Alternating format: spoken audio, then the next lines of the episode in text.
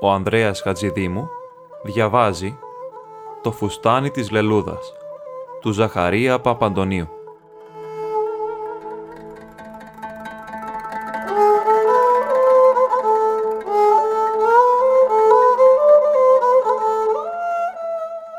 Κανένας δεν ξέρει για ποιο λόγο η Λελούδα γεννήθηκε κουφή και μουγγί. Δεν τα ρωτούν αυτά. Ο ξάδερφός της ο παπάς μαλώνει πολύ αυστηρά τους αδιάκριτους που θέλουν και καλά να μάθουν γιατί είναι σημειωμένοι. Τα γραμμένα του Κυρίου, τους λέει, δεν είναι του ανθρώπου να τα ελέγχει, αλλά μόνο να τα υποφέρει. Σιωπή. Είναι σήμερα 60 χρόνων η Λελούδα και μόλις αλέψουν τα χείλη μας, διαβάζει όσα θέλουμε να πούμε, ακόμα και εκείνα που δεν είπαμε. Βλέπει νοήματα στο χέρι μας, στα φρύδια μας, στις πλάτες μας, μόλις τα κινήσουμε και από το ελάχιστο ζάρωμα του προσώπου μας, ξέρει τι πέρασε στην ψυχή μας, αν ήταν ίσκιος, ήλιος, ψηλή βροχούλα ή μπόρα. Οι κουφοί και οι μουγγοί τα ξέρουν αυτά.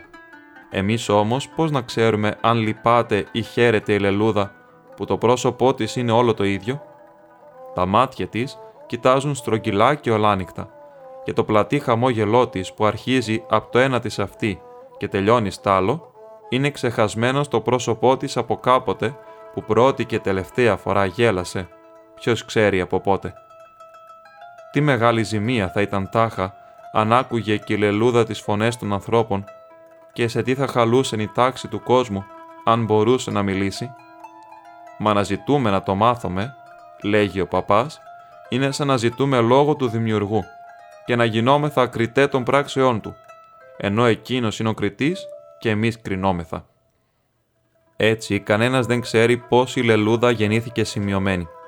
Και μια φορά που κάποια γυναίκα είπε σε μιαν άλλη «Αριμπάς και το πιασαν ανάποδα το κορίτσι στη γένα και το έβγαλαν σημειωμένο», ο παπάς αγανάκτησε και της φώναξε. «Μα ο κύριος ασυλλόγιστη γυναίκα δεν έβλεπε και δεν μπορούσε να το γλιτώσει το παιδί, αν ήταν η βουλή του να σωθεί». Σιωπή. Εδώ και πέντε χρόνια η Λελούδα υπηρετεί τον παπά και την κόρη του. Οι αδερφές της, φτωχές όλες στο χωριό, δεν μπορούσαν να την ζήσουν. Τόσο ακριβό που είναι τελευταία το ψωμί και τα γεννήματα λίγα. Έκαμε λοιπόν ο παπάς το ψυχικό να πάρει τη μουγγί ξαδέρφη του για υπηρέτρια.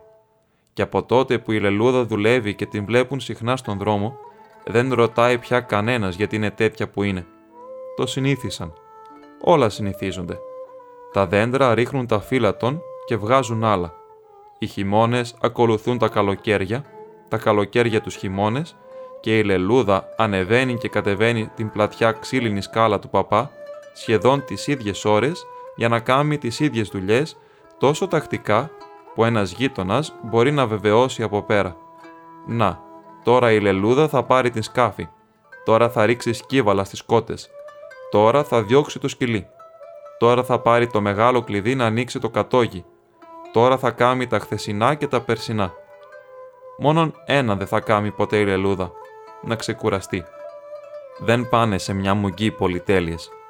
Τι, να κάτσει λοιπόν και αυτή μια στιγμή σαν τις άλλες για να κοιτάξει τα χρυσά και τα μαβιά λουλούδια, τους κατηφέδες και τις γαλανές περιπλοκάδες που βγαίνουν στις κολοκυθιές και στα καλαμπόκια του κήπου; Τέτοιες χαρές δεν πάνε σε μουγγί. Στα χωριά τίποτα δεν αλλάζει. Εκτός αν έρθει σεισμός ή κατακλυσμός. Μόλα αυτά, έξαφνα στα καλά καθούμενα, απίστευτο πράγμα σημειώθηκε για τη ζωή της Λελούδας. Φτιάνει καινούριο φουστάνι. Είδανε μια μέρα την μεγαλύτερη αδερφή της, την Κυρακατίνγκο, να καθίσει στον αργαλιό. Ήταν πολύ σοβαρή τη στιγμή που άρχισε και το συγύριζε. Τότε ζήγωσε η μικρή εγγονή της και τη ρώτησε Κυρούλα, θα πεθάνει η θιά Λελούδα. Ποιο σου το είπε, Αρή; Έτσι λένε, άμα μια γριά φτιάσει τα καινούργια της. Εσύ να μην ανακατεύεσαι σε τούτα. Η θιά σου η Λελούδα είναι ζωντανή μωρή, δεν την βλέπεις που έρχεται. Η Λελούδα έφτασε. Ήρθε να βοηθήσει στον αργαλιό. Κάθισε κοντά στην αγαπημένη της αδερφή, στο χώμα, χωμένη στο φουσκωμένο της παλιό φουστάνι. Και η αδερφή της από την αγάπη που έχει της μουγγής, χωρίς να την πει ποτέ, την μαλώνει τάχα εκεί στο βοήθημα. «Αρή, Του διασύδεν του τρας, ουλόατιλα. Του τι κόπκι μαρή, πέρα από εκεί ντε. Μας τον κλουστή μαρή, από εδώ σίμωση, άιντι από εκεί. Αστραπή της νιώθεις τι προσταγέ της κατήγκο εκεί. Κόβει, κομποδένει, διορθώνει, ετοιμάζουν το πανί, τι είναι ο κόσμος; Δεν πρόφτασε η κυρακατήγκο να ρίξει τις πρώτες αιτιέ και μαθεύτηκε πως γίνεται καινούριο φουστάνι της λελούδας. Το απόγευμα το μάθαινε η γειτονιά. Το βράδυ το ξέρε το χωριό. Και την άλλη μέρα το νέο ανέβαινε απάνω στα χωράφια και στους λόγκους. Όλο περπατούσε. Ανέβηκε ενό απάνω στις φακές, ως τα ρεβίθια, ως τα πρόβατα. Οι στάνες, οι κορφές και οι ερημιές μιλούν για το φουστάνι της μουγγής. Έρημη λελούδα, το τελευταίο της, έλεγαν οι χωριανοί κουνώντας το κεφάλι. Και όσο διαβαίναν και έβλεπαν την κυρακατίγκο, σοβαρή και δυσκολομίλητη, να υφαίνει στην αυλή της, τόσο η κουβέντα γύριζε και ταξίδευε. Χωριανές που συναπαντιόνταν στον δρόμο, φορτωμένες κλαρί και γνέθοντας ρόκα, βρίσκανε τον καιρό, έτσι σκυμμένες κάτω από το φόρτωμα, να ρωτούν η μια την άλλη. Ε, Μαρή, έτοιμη είναι η λελούδα. Άβαφο είναι ακόμη της Έρμης. Τώρα θα μπει στο λουλάκι. Και θα την περιμένει ο χάρος Μαρή να σταφνιστεί η καψολελούδα. Σώπαδα, 60 χρονών γυναίκα είναι. Τι δαίμονα. Να βιάζεται δα τόσο. Λέω πως θα την αφήσει να ραφτεί. Είναι παλιά συνήθεια. Κάθε γυναίκα, όποια κι αν είναι, πρέπει να έχει την φορεσιά της έτοιμη για την ώρα του θανάτου. Ακόμα και η φτωχότερη. Δεν εμποδίζεται βέβαια να την φορέσει καμιά φορά σε γάμο ή βαφτίσια ή λειτουργία. Μα ο σκοπός είναι να την φορέσει στην μεγάλη γιορτή πρέπει την τελευταία ώρα να βρεθεί λαμπροτημένη, ώστε καθώς παρουσιάζεται στα πανηγύρια, να παρουσιαστεί και στην δόξα του Θεού. Είναι παραμονή του 15 Αύγουστου, όταν τελείωσε το φουστάνι. Το παλιό της είχε τρυπήσει. «Μια που το έκαμες», της είπαν, «δεν θα το βάλεις αύριο, την επίσημη μέρα, να πας να προσκυνήσεις». Η Λελούδα δείχνει το πλατή χαμόγελό της, απ' τον αστάλο αυτή και δεν απαντάει τίποτα παρά κοιτάζει τον παπά να πάρει τη συμβουλή του. Γυρίζει τα μάτια στις γειτόνισσες, ξανακοιτάζει τον παπά. Και ο δέσποτας που κατάλαβε τη γνέφη από μακριά, κουνώντας ενθαρρυντικά την κεφαλή του, με το μαύρο σκούφο και τρεμίζοντας την ψαρή γενιάδα του. «Ναι, ναι, ναι, Λελούδα, να το φορέσεις». Ωστόσο η Λελούδα συλλογέται πως είναι μεγάλη αμαρτία να βάλει κατά καινούριο φουστάνι, πράγμα που δεν το έκαμε ποτέ παρά μια φορά, εδώ και 50 χρόνια, όταν μπήκαν και οι δυο στην εκκλησιά με την αδερφή της στην Κατίγκο και στάθηκαν μαζί. Και τώρα τι θα πούν οι χωριανοί, να την ειδούν έξαφνα και νουργοντημένη σαν να τη συνέβη και κανένα μεγάλο κακό, σαν να παντρεύτηκε ή να μίλησε. Φαίνεται πως χαμογελάει στα αληθινά η λελούδα σήμερα που το συλλογέται. Τι, έκαμε το φουστάνι για να το φορέσει; Και τότε τι το έχει το σεντούκι; Μπα, μπα, μπα, είπε με το ξενομήλυμά της, και κοίταξε γύρω της, μήπως φανούν αυτά που συλλογίστηκε. Η αδερφή της όμως, η Κατίγκο, πολύ ξέρη και γνωστική γυναίκα, το έχει σε κακό να ετοιμαστεί η φορεσιά και να μην φορεθεί έτσι δα λίγο, από εδώ ως εκεί. Λένε πως αυτό δεν είναι καλό. Έχουν να πούνε πως πριν μπει στο σεντούκι, το φουστάνι που γίνεται για τη δόξα του Θεού πρέπει να φορεθεί και να το περπατήσουν μια στιγμή κάτι θα ξέρει η Κατίγκο.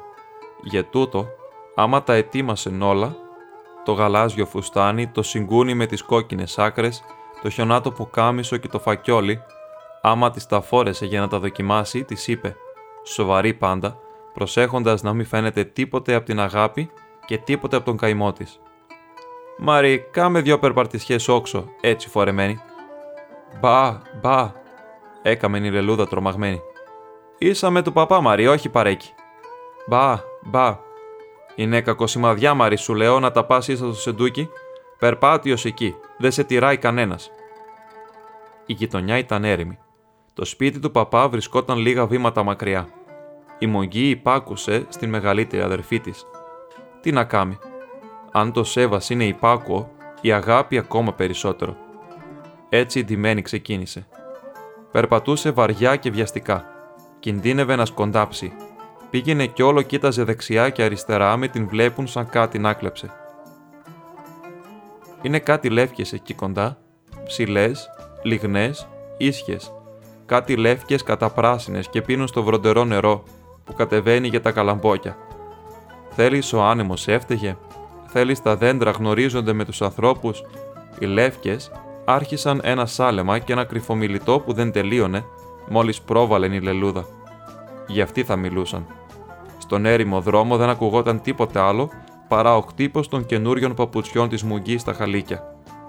Το χωριό, βουβό, με κάποιο λάλημα πετινού ή κουδούνισμα μουλαριού εδώ και εκεί, σε μια από τις νεκρές τους συνηθισμένες ώρες, με τα μεγάλα χαγιάτια του αδιανά, τις πόρτες του τρύπες, με τις φράχτες του που άνθιζαν και τους τοίχους του που έρευαν, ήταν βυθισμένο στην δουλειά και στη μοίρα, χωρίς παράπονο για εκείνο που ήρθε και έτοιμο πάντα για εκείνο που έχει να έρθει. Ψηλά στην εκκλησιά ο παπάς, έχοντας τελειώσει τον εσπερινό, καθόταν κατά τη συνήθειά του κάτω από το πυκνό και ψηλό πουρνάρι του αυλόγυρου και αυτήν την ώρα μιλούσε με ένα λαμπαδιασμένο σύννεφο σταματημένο κάτω από το γερακοβούνι. Χρόνια τώρα, τον καιρό που έχασε δυο παιδιά του και τη γυναίκα του, κάθεται τέτοια ώρα και περιμένει να ανάψουν τα τελευταία σύννεφα, εκείνα που δέχονται τα χαιρετίσματα του βασιλεμένου ήλιου από την Άβυσσο, τα χρυσά, τα βυσινιά, τα μαβιά σύννεφα. Βιβλία που στα μάτια του παπά έχουν γραμμένες τις βουλές του Κυρίου και κρύβουν τα μεγάλα χερουβικά της δόξας του. Ακούγοντας βαρύ πάτημα στον δρόμο, γύρισε και είδε την ξαδέρφη του να περπατεί ντυμένη. Δεν παραξενεύτηκε, δεν κούνησε απελπιστικά το κεφάλι. Ξαναγύρισε στα φλογισμένα σύννεφα. Μα η Κατίγκο, που δεν ξέρει να διαβάζει τόσο ψηλά, η Κατίγκο είχε κρυφτεί πίσω από το μικρό παράθυρο και κοίταξε κρυφά την αδερφή της καθώς πήγαινε. «Κλαις Μαρή», της είπε η συνυφάδα της. «Ντροπής Κατίγκο, τι είναι αυτά». «Δεν κλαίω τίποτα», είπε η Κατίγκο και σκέπασε με τη ποδιά τα μάτια της. Η Λελούδα έφτασε στο σπίτι, χαρούμενη που δεν την είδε κανένας. Ξεντήθηκε, δίπλωσε με προσοχή τα καινούρια, τα βάλε στο συντούκι μαζί με δυο μήλα και ένα κιδόνι και το κλείσε. Δεν θα ξαναβούν από εκεί μέσα παρά μόνο μια φορά.